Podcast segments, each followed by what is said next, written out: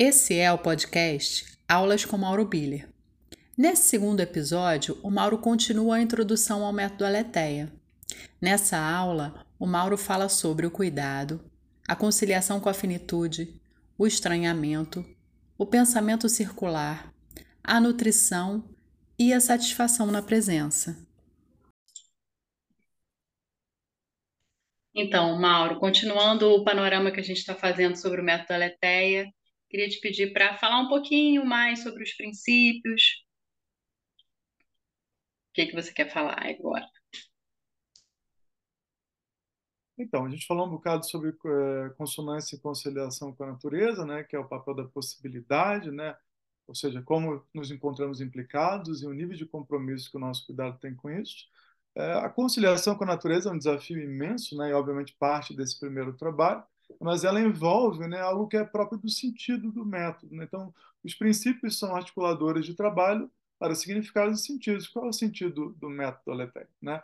É uma conciliação com a condição humana e de natureza. Então, isso envolve uma coisa que é muito difícil, que é o papel da finitude no nosso processo de diferenciação. Né? Tudo que é vivo está destinado à morte e nós temos um problema imenso né, com o nosso destino.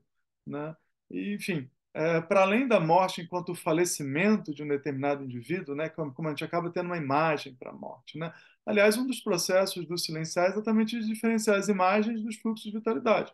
Né? o contexto discursivo e magético da consciência, que é onde a gente fica mais enredado, que é a nossa identidade, ele é uma perspectiva necessária e justa, tá? Porque, né? mas muitas vezes essas representações, com o tempo, elas começam a ser defendidas e elas ficam pouco pertinentes ao que elas deveriam estar organizando.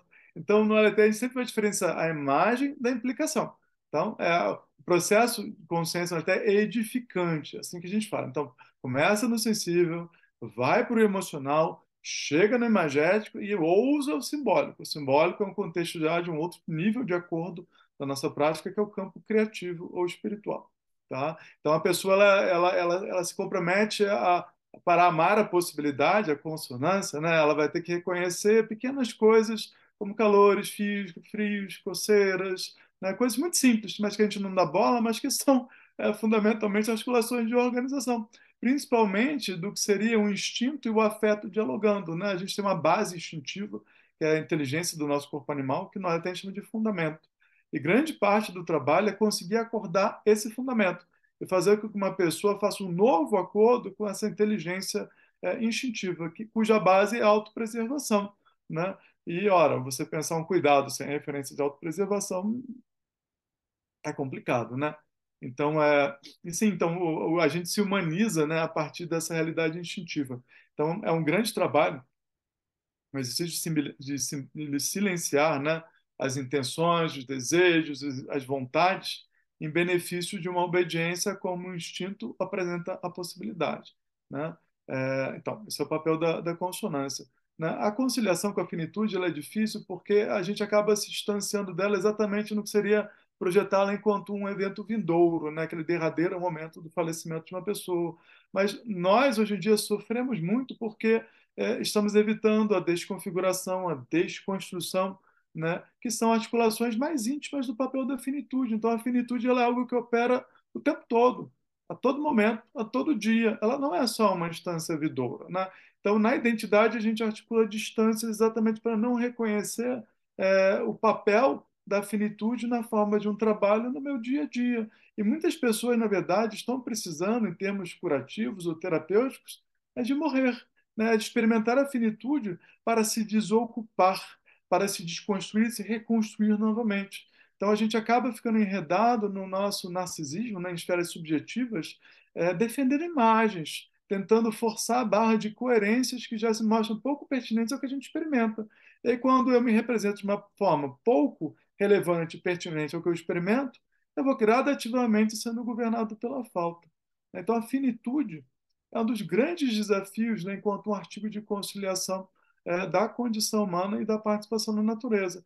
Então, o praticante do método até ele preza a noção, ele preza a ideia de que é bom que um dia é, você morra, né? porque fundamentalmente isso é participar de uma longa tradição de seres humanos, né? de uma longa tradição que institui a vida em sua renovação.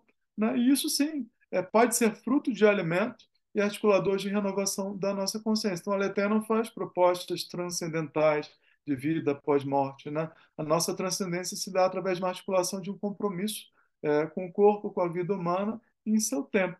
Né? E como se exercita isso? Vivendo-a com justiça na medida em que ela se apresenta a seu tempo. Né? É, através do que seria justiça, né? É, obediente às necessidades, atento a produzir cuidados a partir dessas referências e no amor é, às múltiplas caras que a vida apresenta na medida em que eu a experimento. Então, a gente pode dizer que a conciliação com a finitude, praticada no cotidiano, é uma forma de abrindo espaço para um fluxo de renovação? Sim, sim, uma coisa que é muito interessante, né, que historicamente é, se apresentou no nosso método é que não teve uma pessoa que não tenha encontrado uma experiência mais intensa com o tempo.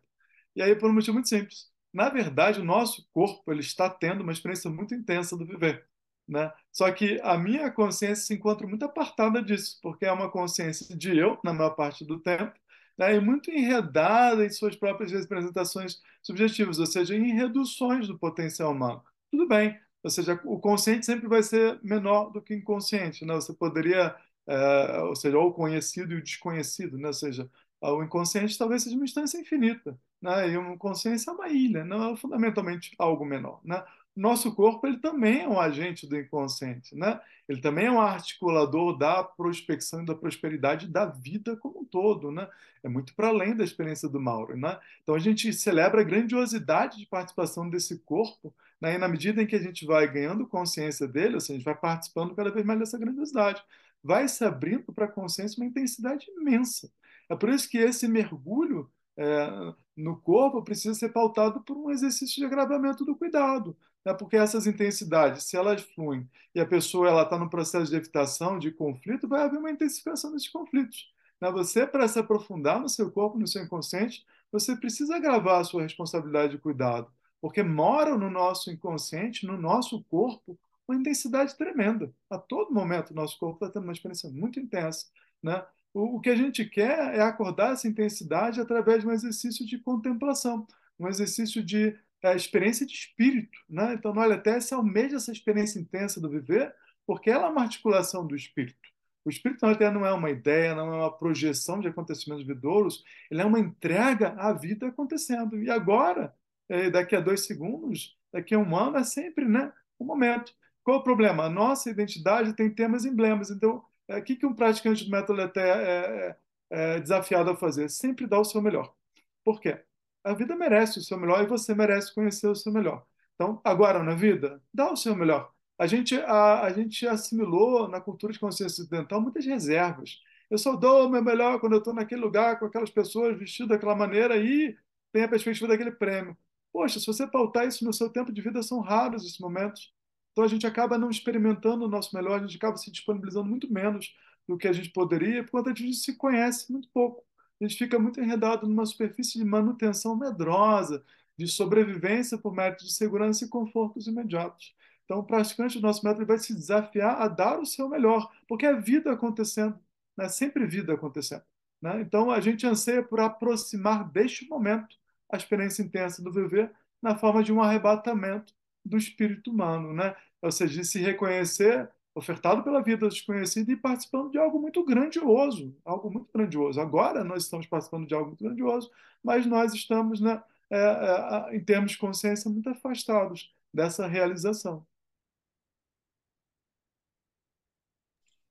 Você fez agora uma relação um pouquinho tempo de consciente, inconsciente e conhecido e desconhecido. Existe uma relação entre o desconhecido na prática e o inconsciente? Sim, né? Desconhecido é uma palavra talvez mais fácil para o senso comum articular, né? Essa instância interna, né? Que se chama se chama inconsciente, né? Então, o inconsciente, né?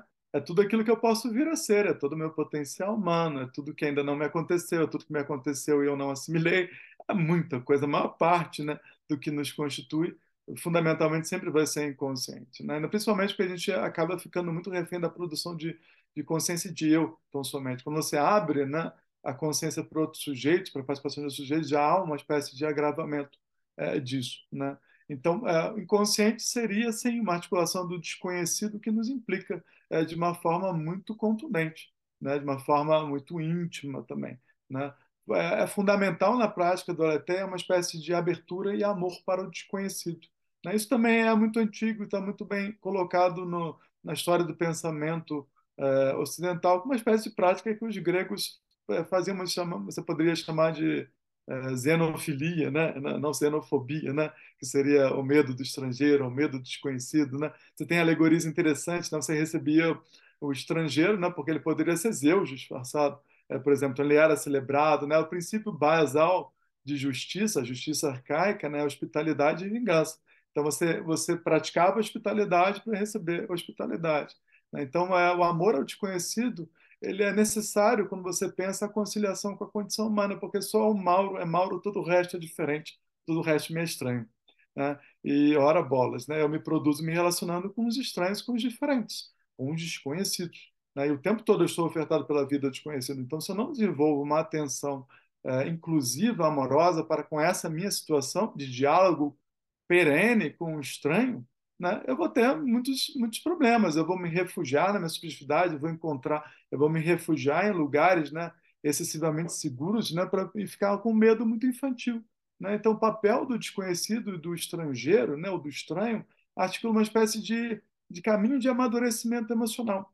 Né? E sim, na medida em que dois adultos se encontram, eles precisam celebrar o fato de que eles não podem se concluir ou se definir mutualmente.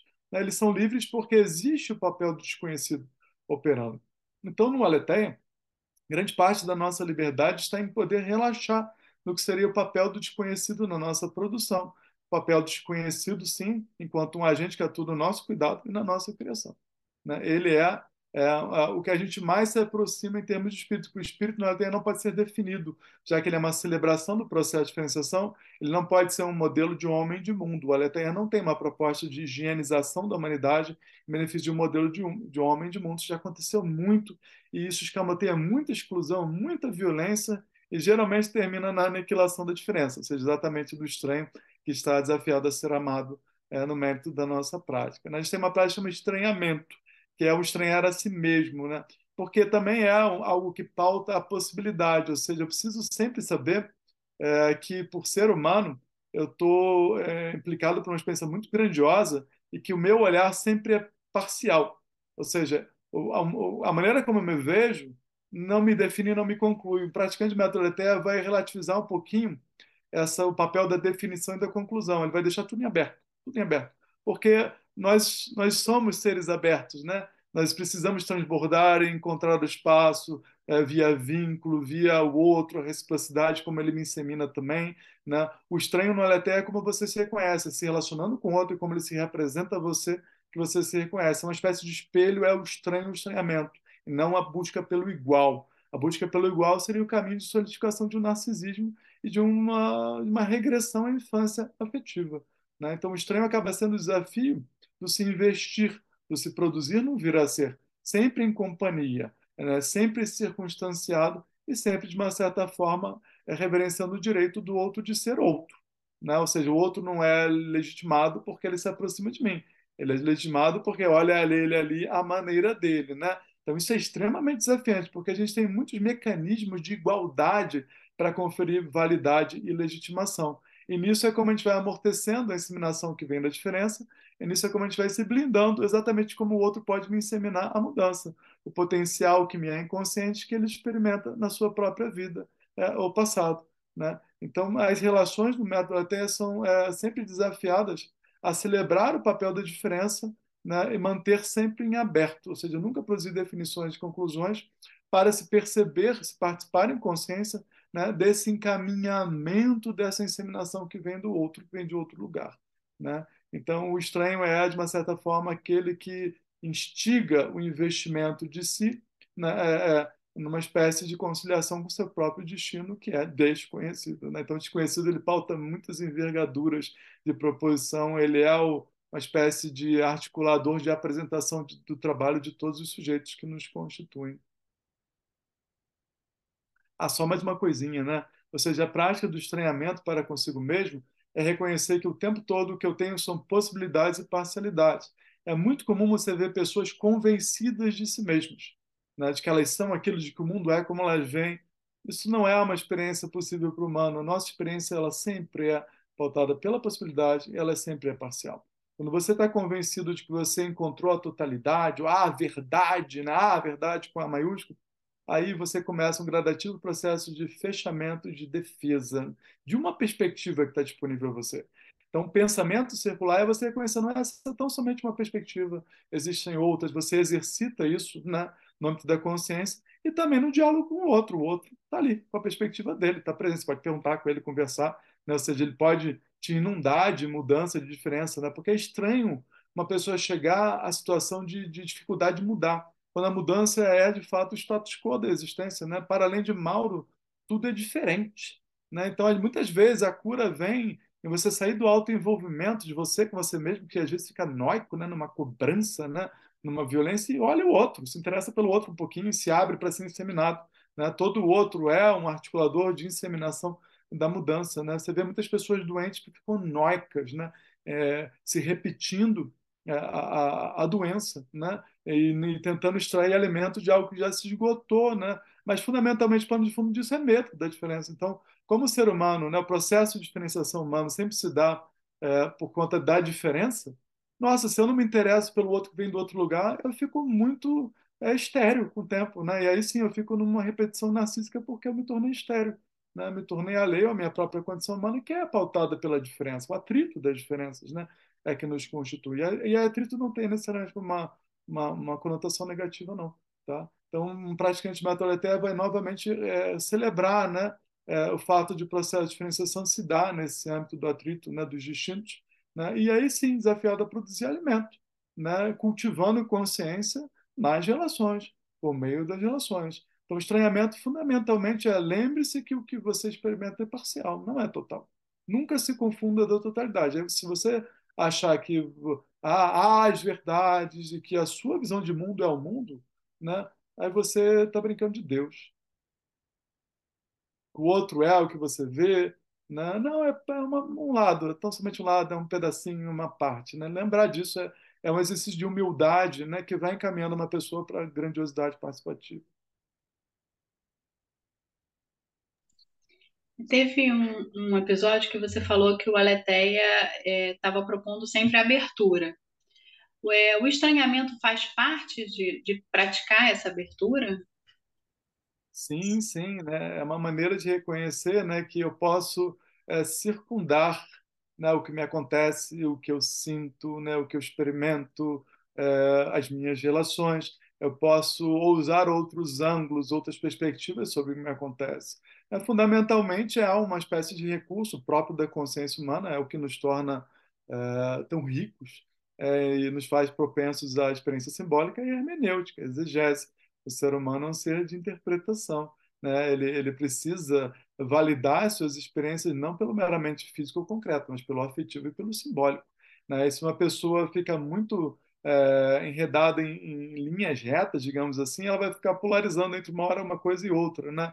É, de sua origem e destino. Né? O nosso origem e destino ela precisa ser como o Ouroboros, uma cobra que morde o próprio o rabo, né? Ou seja, você reencontra a sua origem na medida em que você se torna original, você se torna um ente criativo.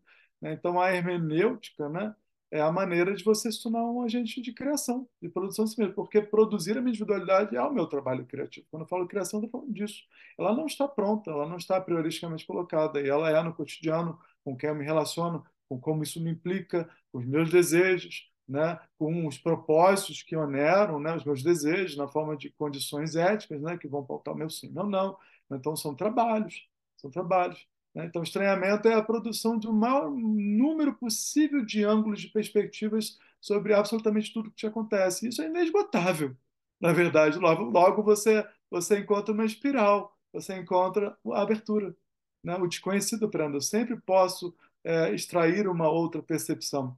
A grande realidade é que tudo é inesgotável. Tudo que nos acontece é inesgotável, é, exatamente porque, e os artistas são prova belíssima disso, né? Ou seja, porque eu sempre posso me debruçar sobre isso, fazer associações, posso encontrar novos ângulos, e aí sim, essa é a, essa é a beleza da nossa humanidade, né? Isso é imenso, infinito potencial criativo. Nós somos infinitos, porque podemos criar. Né? É a pena é que experimentamos pouco disso, muitas vezes, como ficamos enredados num conforto, numa segurança medrosa, numa mera manutenção da vida. Né? Então, o infinito é um, uma experiência de quem cria, né? E aí envolve o papel da angústia também, obviamente, nisso ela tem um papel é, saudável também, né? Um alerta de uma grandiosidade participativa, né? Na minha visão, a angústia é uma sabedoria tremenda, né? E ela pode sim ser endereçada no caminho espiritual. Eu queria te pedir para a gente falar um pouquinho sobre a nutrição. Né? Você traz bastante essa perspectiva né, da capacidade de se nutrir das qualidades que moram dentro do, dos acontecimentos. Pode falar um pouco sobre esse, esse olhar? Sim, porque quando você é, estuda um pouquinho né, como se articulam propostas de consciência, você vai ver que consciência pode ter muitos sentidos, ela pode servir a muitos sentidos. Né? No Aletheia, o sentido de consciência é a nutrição, ou seja, conduzir uma pessoa a um estado de satisfação por se encontrar nutrida do que é e do, do que se é e do que se faz. Isso fundamentalmente começa com a nutrição com os conteúdos internos, né? com a própria experiência afetiva que se dá na fluidez da animação, é, na, na conciliação com o seu próprio passado, ou seja, é, é importante, né? A experiência fala, é, é, é, bom ser eu, né? E sim, é, é bom experimentar o meu cotidiano, né? Eu amo a minha vida. Chegar nisso, né? São conquistas. Muitas pessoas não têm isso, sabe? Né? Ou isso é feito de uma forma muito violenta e abusiva por artifícios e euforias, né? E aí vai levando, legando a um, a um cultivo de sofrimento na forma da somatização psíquica, né? É muito comum isso, né? quando só se pauta a identidade, por exemplo. Né? Então, a Letéia vai abranger a consciência para além é, do que seria ser refém da identidade, né? que é uma questão muito comum do nosso tempo. Nós nos tornamos muito reféns é, do papel da identidade na nossa condução. Né? Exatamente a identidade precisa desse estranhamento para se referenciar e se circundar, né? se referenciar e se reconhecer é, produzida pelo outro, pelo diferente, né? porque na, a identidade ela, ela se produz no âmbito da diferença. Isso é uma coisa que muitas pessoas esquecem.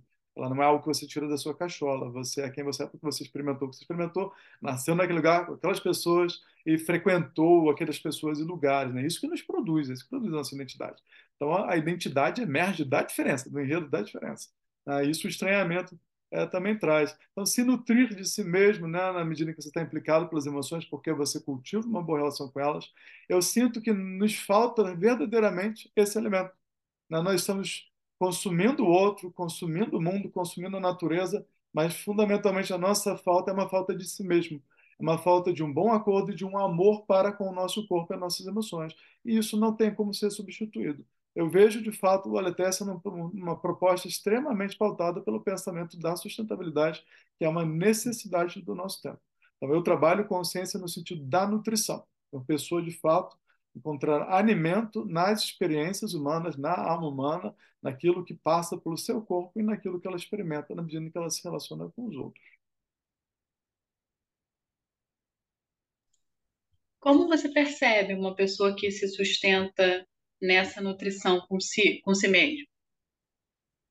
É, ela tem muita mobilidade, isso a gente percebe, a pessoa ganha mobilidade, né? porque, é, é, até voltando um pouquinho, uma coisa que a gente conversou, né? mobilidade é uma das características sabe, que a gente pratica no nosso meio, a pessoa realmente fica bem mais móvel, né? ela ganha uma mobilidade afetiva mesmo, porque ela começa a ter mais recursos emocionais. Né? E aí, sim, aquilo que nós suportamos nos sustenta. Né? É, quando algo me implica, né, é, eu, eu posso gerar um tensionamento secundário sobre isso. E é muito comum a gente tender a gerar um tensionamento secundário, né, porque é um encontro, né, algo implica do inconsciente para a consciência, mas o eu da consciência olha para o inconsciente. E aí ele tem os seus próprios enredos, né, representações com permissões é, já assimiladas e com tendências né, de coerências articuladas. Então, existem tensões que se articulam nas relações, então, tensões sobre as tensões. Né? Parte do silenciar, olha, vamos relaxar essas tensões para você voltar a ter o encontro com aquilo que é original da emoção se apresentando para você. Porque o nosso corpo ele tem ele resguarda essa originalidade, ele está sofrendo a ação do tempo e se atualizando diariamente. O problema do esquecimento é da nossa consciência. Né? Então a gente precisa novamente articular. E qual é o suporte da consciência? O primeiro suporte da consciência é o corpo humano. Depois você vai para suportes mais elegantes, na forma dos vínculos, significados e sentidos, símbolos, tudo isso é suporte para a consciência. Mas o primeiro é a vida em sua forma presente, a sua implicação, com todas as gamas de emoções. Então a gente percebe que muitas vezes aqueles enredos da consciência é, agregam tensionamentos na forma da luta, da evitação, né, da não tolerância, do que seja lá o que for que o corpo apresentou. Ora, se o corpo apresentou, confia que é algo que vai fazer, é necessário para essa experiência, né? Ou seja, se o corpo está te apresentando, é porque é uma necessidade. E o corpo é o sábio das necessidades, né? E aí, sim, o eu seria uma espécie de agente de, de, de articulação do, do, da inteligência dos desejos. Quando ambos se encontram e fazem um bom acordo, maravilha. Aí sim há aquela circulação que tende a produzir satisfação e nutrição. Né?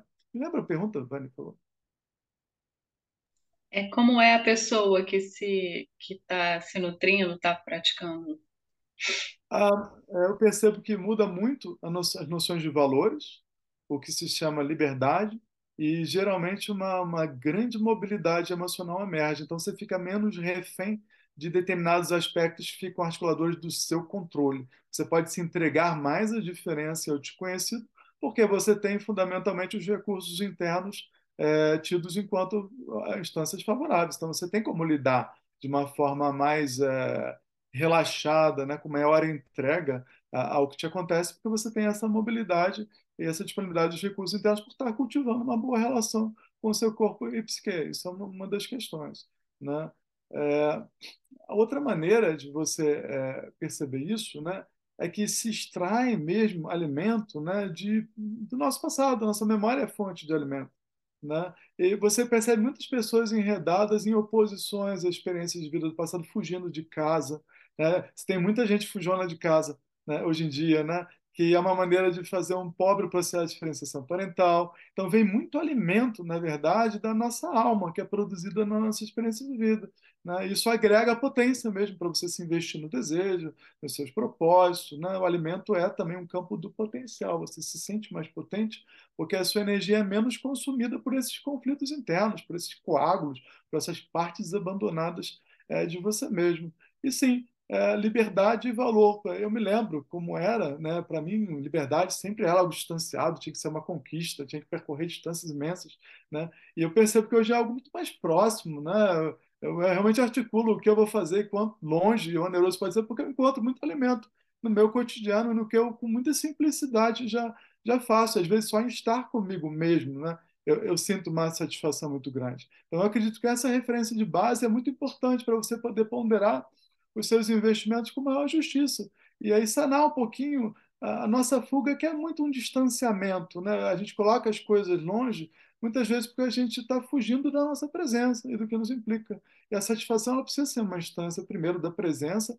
para sim se articular nos investimentos com o vindouro. Então, valor e liberdade mudam muito, na medida em que a gente ganha uma capacidade maior de se alimentar do que a gente é e da vida que flui através de nós. Porque não existe bem maior do que a vida, e por conta disso é aquilo que merece ser primeiramente valorizado e celebrado. Então, quando uma pessoa tem essas referências animadas, né, na, ou seja, na intensidade para a consciência, muda muito, né, como ela se coloca frente ao outro, como ela se coloca frente ao mundo. Você falou uma frase agora há pouco que é confiar no que o corpo traz. E é muito comum a gente ouvir, ah, mas vou confiar até na dor, até no sofrimento. Eu queria te pedir para falar um pouquinho sobre como seria essa confiança assim, no sofrimento que o corpo traz. É muito comum a gente ouvir isso, porque muitas pessoas vão, vão em busca da cura, né? E quer sanar os sofrimentos. Mas que outra alternativa você tem? Não é o que está aí com você? Não é você também? Porque é engraçado esse eu apartado, né? Como se não fosse ele. O sofrimento é você. Né? Ele não deve ser a sua totalidade. Claro que você não merece né, ser engolfado pelo sofrimento. Mas você é isto que você sente também. Então, a primeira prática do nosso método é respeito, é isso que te implica. Porque é o seu trabalho. Porque se você não parte desse solo amoroso e respeitoso, você não tem como colocar a pessoa numa perspectiva integrativa e curativa. Então, muito do processo curativo no começo, olha, é, vamos, vamos abraçar isso para fazer um novo acordo. Né? Isso que está reclamando em você, isso que está te, é, te atormentando, é você, é algo seu. né, que precisa ser cuidado. Então, se tem a evitação, se tem a tentativa de fugir ou de rejeitar, você não tem um solo propício é, para cura e para o cuidado. Então, a primeira coisa é esse amor é, é, para consigo, e seja lá o que for isso que está implicando uma pessoa. É a base para um processo ser integrativo. Senão, você vai, você vai falcatruar curas, que é articular distâncias que vão produzir é, pequenos alívios, né? mas aí você está criando soluços de liberdade, na verdade, evitações né? É, do que seria o processo integrativo. Na, na Aletheia, o processo curativo ele precisa ser integrativo. Então, o alívio vem na medida em que você integra aquilo que dói, você integra aquilo que te consome, você integra aquilo que te, te para, muitas vezes, né? que te paralisa. Né? É, primeiro, é, estando disponível a reconhecer o que aquilo te pede, aquilo está te pedindo, tem algo berrando para você. Não, olha, olha para mim, né? E faz isso na forma do sofrimento. Então, sim, é difícil, é difícil, mas é necessário é, endereçar a dificuldade, né? Não tem como não, né? E aí sim, eu sou muito uh, chato em relação ao papel da responsabilidade. Se é o seu processo, você precisa abraçá-lo. E sim, isso pode levar tempo, isso é próprio dos processos curativos. É, hoje em dia a gente vive uma coisa muito as pessoas querem rápido, querem soluções mágicas, e acabam fazendo muito mais dissipação do que integração, acabam buscando alívios em, em, em medicamentos que não vão, né, que vão amortecer o contato e vão, por conta disso, impossibilitar o compromisso com, ó, com essa matéria dolorida, né, essa matéria afetiva dolorida, e aí a gente vai, na verdade, uh, se reduzindo, a gente vai se tornando refém da nossa menor parte, que é a nossa parte preguiçosa, passiva e preguiçosa. Tá? Então, é necessário amar é, aquilo que nos implica no reconhecimento de que é você e que é uma instância da vida que precisa estar se apresentando com dor, com fome, né, para ser cuidada. Né? Então, sanar essa distância de, é, é, de como se fosse algo né, que me acomete, que não sou eu, não. Uma das questões do sofrimento, a beleza do sofrimento, é que ele é você. E é, é você que você não pode negar, é você que você não pode simplesmente é, evitar, né? Mas é você. É uma instância sua que você está sendo chamado a cuidar. E, infelizmente, hoje em dia, a gente está tá sendo o articulador dos nossos próprios sofrimentos. A gente está criando muito sofrimento porque a gente normalizou uma forma muito abusiva, muito excessiva, muito evadida de se conduzir. A gente rejeita o corpo humano, a alma humana e suas emoções, e isso não dá num bom lugar. Então, é necessário repactuar, né? Uh, o que significa ser alguém habitante de um corpo, né, que passa pela experiência humana. Né? Uma, uma das questões da nutrição também, né, ligado com isso, é porque muito muito do sofrimento é fome mesmo, é fome de afeto, né? Os sofrimentos psíquicos têm a ver com faltas afetivas, muitas por conta da nossa criação, do cuidado dos pais, assim nos é comum. Mas a gente, enfim, isso, ser humano é ser marcado pelo outro, é como eu vejo o ser humano, tá? E sim, se você é humano, você é marcado pelo outro. Eu fui, você foi, continuamos sendo. Então, olhar para essas marcas, né? e assimilá-las enquanto é, é, condições para a nossa liberdade, torná-las favoráveis, é parte do processo curativo. É, muitas pessoas vão, vão olhar para isso tarde demais, né? porque isso nos produz e a gente se reproduz a partir dessas marcas. Né? E muitas delas a gente vai tolerando, a gente vai evitando e elas vão se avolumando nesse esquecimento. Né? Lembra, tudo que é você está partilhando da vida e está experimentando a vida. Mesmo aquilo que você nega, está lá acompanhando você. Então, é comum as pessoas ficarem. É, é, vão exatamente para o narcisismo porque é onde você pode fugir. A única maneira de você fugir da vida é para sua subjetividade. É a única maneira de você fugir da vida, né? Só que esses volumes vão crescendo e em algum momento você é governado pela falta. Então, eles chamam de governo da falta. Muitas pessoas chegam a um estado de desnutrição mesmo né, porque ficaram muito enredadas numa noia da identidade, do narcisismo, muito reféns do desejo, das conquistas expectativas do mundo, o olhar do outro, em detrimento de estarem se produzindo em acordo com o que as constitui, né, essa matéria né, orgânica e psíquica que transborda afetivamente e anseia por ser a gente. Né? Então, muito sofrimento é uma ânsia da alma por ser você. Né? É como eu percebo também. Né? Então, a falta né, ela acaba gradativamente crescendo e governando uma pessoa que está é, alheia a si ou está refugiada no outro ou no, no, nos paradigmas do mundo, né? É, então é muito comum esse tipo de dinâmica. Então, só para resumir, né, o que você falou, acabei indo para mil coisas, né? É necessário é, fazer um novo acordo, né, com o, sofrimento. É, primeiro reconhecê-lo enquanto um trabalho. Primeira coisa é, ah, esse é o seu trabalho. Ah, Ah, você não sabe qual é? Ah, ele, ele aí, você sabe que é, é isso que faz você sofrer. Porque muitas pessoas ficam reclamando de que não sabem o que. Você sabe o que é isso que te implica na forma de sofrimento. Esse é o seu trabalho. Né? Cuidar disso, amar isso, é o seu trabalho. Eu não consigo conceber um processo curativo que não tenha essa premissa, sinceramente. E na prática do método, esse é o caminho que vai levar à experiência de nutrição. Sim, porque você vai né, é, cultivando as emoções enquanto estruturas de alimento. E elas são alimento. Toda emoção, toda qualidade humana é alimento. Está fadada a suportar e sustentar a nossa experiência. Né? A grande questão é tornar isso pertinente a um determinado alguém, é, circunstanciado em sua vida, contemplando o seu direito de desejar, o papel de sua liberdade, seu exercício de vontade. Né? O ser humano é algo muito complexo. Né? Não interessa a ninguém tão somente sobreviver. Né? Nós ansiamos pela experiência da vida, que é exatamente a nutrição afetiva, os significados, os sentidos que nos diferenciam. Né? Sim, mas tudo isso tem como base, primeiro, o corpo e as emoções, não tem como fugir disso.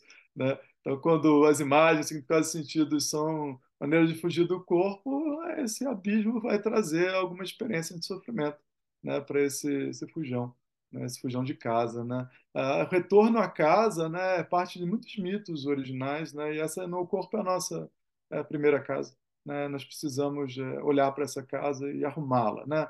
É, e tê-la uma articulação de cuidado célebre ao que nos constitui, é necessário celebrar a nossa condição humana e parar de se ressentir dela, né? A gente normalizou um ressentimento muito grande é, da, do corpo, da condição humana, em definitude, e nós nos tornamos doentes por conta disso.